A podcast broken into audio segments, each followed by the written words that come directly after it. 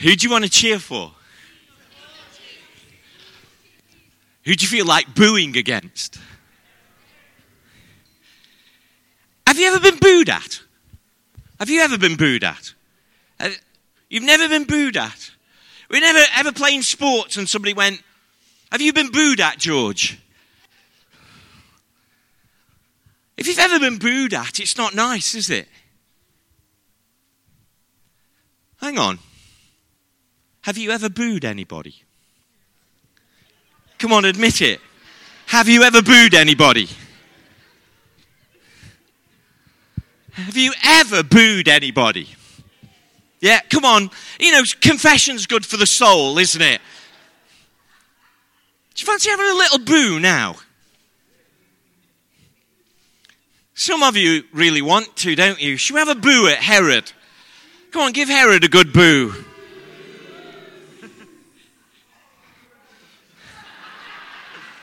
Why, when you have booed, why have you booed at people? Why, is it, is it because they've done something or is it because they uh, have not, you know, usually at sports or another team or something like that, that you have booed at people. Have you ever noticed? There are always people in every story that deserve a boo. Have you ever noticed that in most stories, there's a villain? And that in most things, there's a kind of, and I'm not being Star Warsy here, force that pushes against. Have a look at the screen. Here are some villains that uh, in uh, the Disney character. There's Cruella de or Cruel Devil. As, uh, did you ever pick that up when you were growing up, by the way? It took me ages to work that out, that that's what that meant. Should we have a boo at Cruella? You know, for you dog lovers out there, she wasn't good, was she? You know, and then and then you've got Scar in uh, The Lion King. Do you remember him? You know, come on, give him a boo. You, you, you, you know, and then and then you've got uh, what's it, Lotso? What's your name in in uh, Toy Story? Toy Story three. You know, some of you parents know the script off by heart because if you have to see it one more time.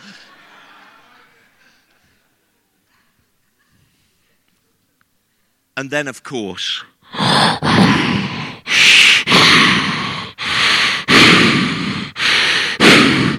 Fitz, your lack of faith is disturbing.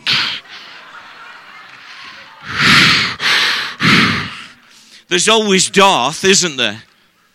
And you know, we can all boo him. Let's have a good boo at these villains. You know what? You are so not scary as a congregation. You really are. Oh, boo. Oh, you naughty people. Boo. You know, you are so nice as a, as a congregation, you are. Now, if you're honest, some of you fancy a bit of naughty but nice, don't you?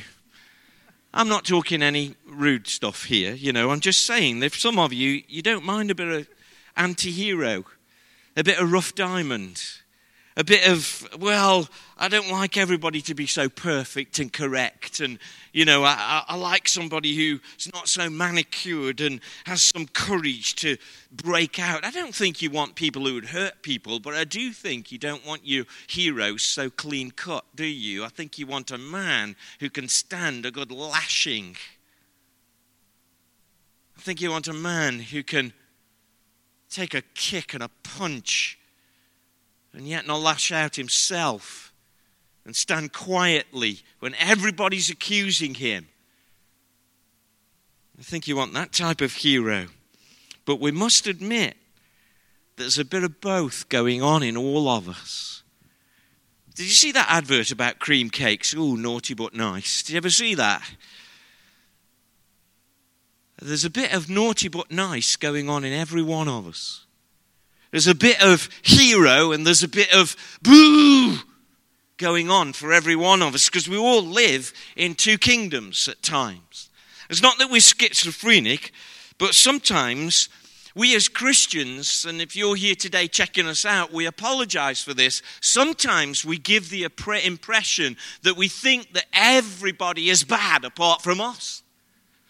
Did you see last week in the snow how there were four by four drivers? And I didn't know that was a club, by the way. Four by four drivers who got together and helped nurses get to the hospital. And you might have been one of those. Wasn't that great? It was a bit heartwarming, wasn't it? You know, you kind of have a bit of faith in the world again, that we're not all so selfish. But if we're all honest, there is a little bit of conflict and tension going on in all of us. Have you noticed that we all have good days and bad days, and we all can sometimes live in the good kingdom, and then there's sometimes when we think, man, am I really what I'm supposed to be? That we all do have that little bit of tension, don't we? I don't know whether you've noticed that, that we all struggle at times. Have you noticed something else? That when you're doing the right thing and you're trying your best and you're pushing forward, have you ever noticed that there seems to be an opposition against you? And, and shouldn't church be a lot easier sometimes? You think, why can't we just get on? What's the issue? What's the kingdom? What's the push? What's the, What's the, what's the thing? What's the invisible force almost that's, you know, it's like kicking balls up a hill sometimes. Have you ever noticed that? That when you're doing something good at work, has this ever happened to you? That you meant something to go well and it just came out all wrong or that somebody took it wrong and you think, I was only trying to help. Has that been so your experience where it seems like there's a force against you. And it seems like we worship the king. But it seems like that we're in two kingdoms at times, that things are battling against us. Have you noticed where, that when you're trying to do good, things go wrong? And it's a bit more than Murphy's Law. Do you know Murphy's Law? Some of us call it Sod's Law, but I don't think you can say that in church. You know, Murphy's Law, what can go wrong will go wrong. But it seems a bit more than that sometimes. I remember once I went to a posh do. Can you believe that about me? I went to a posh do one time. And I had to dress up, and everybody else was dressed up. And it was like one of those minister do's. Uh, you know, for those of you uh, who perhaps from the Church of England, a vicar do, you know. And uh, I, I, I remember it was like a buffet or a buffet. You know, it really was posh. And uh, we went to this buffet, and uh, some of you won't be surprised at this, but when I was when I was a teenager, actually, I had dyspraxia, so I was like ultra clumsy, and so um, I was carrying my plate back to the table, and I spilt some gravy right down another minister's jacket that he just had cleaned for the do, you know, and I thought, ooh, that's not, you know. And that, you know, that happens. And then at the same do, I went into the bathroom, the restroom, the, the, the loo. Okay. And there was a lady in the loo. And I said, Oh, sister, you can't be in here. And she went, Oh, am I in the wrong loo? I'm so sorry. And, she, and I chased her out of the loo. And then so I went to the loo and uh, came out and found out I was in the wrong loo. I chased the lady out of the ladies' loos and she apologized to me, and I was in the wrong loo. Now, you could take this story a long way, and you could be asking questions. Well, why didn't you notice the equipment that's supposed to be in the men's room? The men? I, I don't know. I don't know. I don't know. I don't know. I don't know what I was doing. I don't know. And that happens to all of us sometimes. We, we kind of, stuff goes wrong. But have you noticed sometimes that it unusually goes wrong. It's not just Murphy's Law, it's something more. There's a kind of force against you, there's a personality behind some things, and there's a there's an opposition and there's a push and there's some things like that. And I think we have to realize that sometimes there's a Herod in all of us. Not not that we would want to kill children. I'm not saying that at all about anybody here. We would never think that. But there is something in us sometimes whereby we want not to make room for other people or other important things. That we want to say, let me be on the throne of my kingdom and let things revolve around me. We all do things by accident, but have you ever noticed that sometimes we do things on purpose? In the Christmas story, we love the fact, and when it's just lovely little cute angels, we love that, don't we? And we love the angels, and we love the wise men, and we love the donkey, and we love the stable, and uh, we're, we're, we're a bit mixed about the innkeeper because we all would have let Jesus stay, surely. Maybe. But there's also a Herod. There's a Herod in the Christmas story, and sometimes that Herod is me. Christmas is about making sure that you're in the right kingdom. Christmas is about making sure that you know who's on the right throne of your heart. Christmas is about Jesus coming to rescue us from the Herod within us. Not that any of us would, would be as bad as him, I'm sure. But the part that makes no room for others, Jesus wants to come and move our hearts to a different place. Jesus brings us purpose often in a confusing world. That he wants to be that ground. The Bible says this in Titus 2, verse 11 For the grace of God appeared and we love the fact that he appeared in the form of a baby. The grace of God has appeared that offers salvation, the ability to be saved to all people. And it's this grace that teaches us to say no to ungodliness and worldly passions and to live self controlled, upright, godly lives in this present age with all of its troubles and trials. God's grace can give you the strength to say, No, I'm not doing that, but yes, I am doing that. Here, here's, a, here's a tip for you. In your inner self, when you're going to do something, ask yourself, Would grace do this? And then I'm not just talking about uh, not doing things. Would grace stay silent now?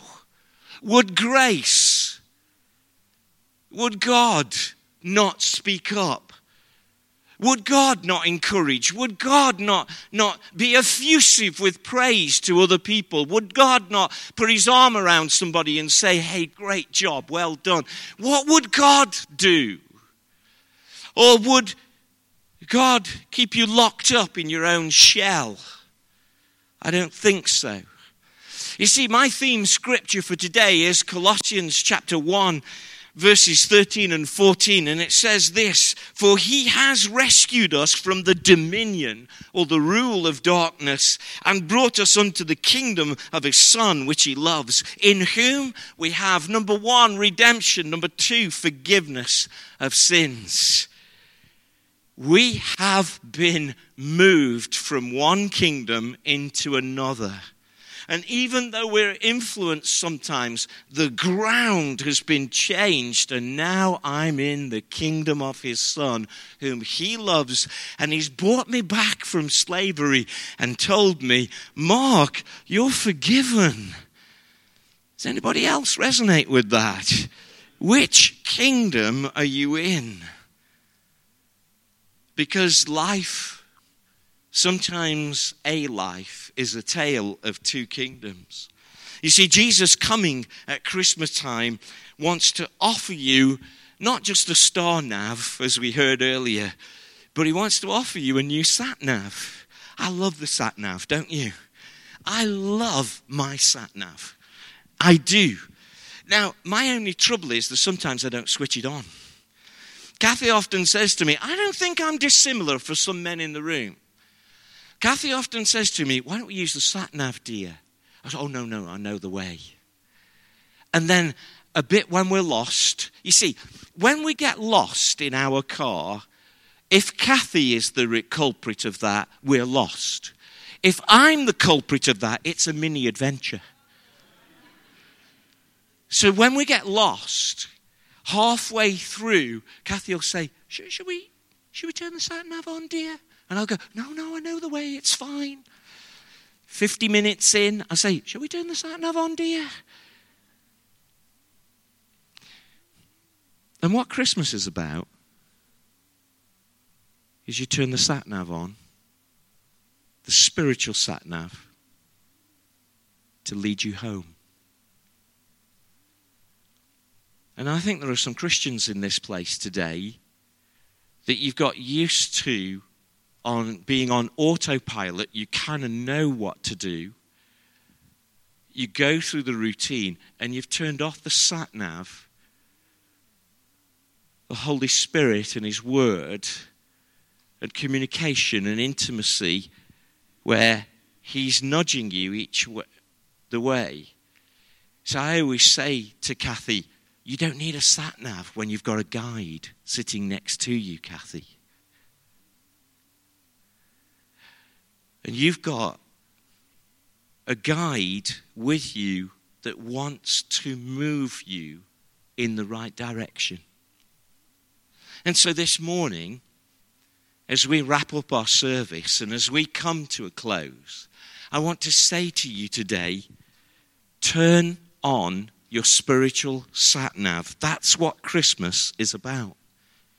It's about saying, I need some forgiveness, and that turns the sat nav on. It's about saying, I need a change. It's about saying that I've been obeying another kingdom too much and it's getting me in trouble. I need to change. And it's turning around and coming to Christ and saying, I'm sorry. Come into my life. Come and direct me. And it's us as Christians saying to ourselves, God, I've been living on autopilot. I'm, I'm not really that excited about being a Christian. And coming back to Him and saying, Will you direct me specifically? Will you teach me where I'm supposed to be saying no, where I've been saying yes? Will you Teach me how to be faithful when I feel the opposition against me. See, some of us today might be wondering if God is really there. There may be some people who you've just come to church at Christmas time and you might be thinking, is God really there? There are lots of invisible things that are there that you think that you feel the effects of. If you have a disease and you have an antidote, you don't see what's in the antidote, but you feel the effects of it. Every single person in this room has had a cold. I don't think there's anybody in this room who's ever seen a cold germ. See, just because something's invisible to you doesn't mean to say it's not there. In fact, the Bible says a really great verse, which I said to another group that I felt led to say to another group this week. Now, to the King who is eternal, immortal, invisible, the only God, be honor and glory forever and ever. Amen. We have a King, and he may be invisible to us, but we can feel the effects of him and sense the direction of him. And I'm just wondering, I wonder, I'm going to ask the worship team to come back, and I wonder if we could all just stand for a moment.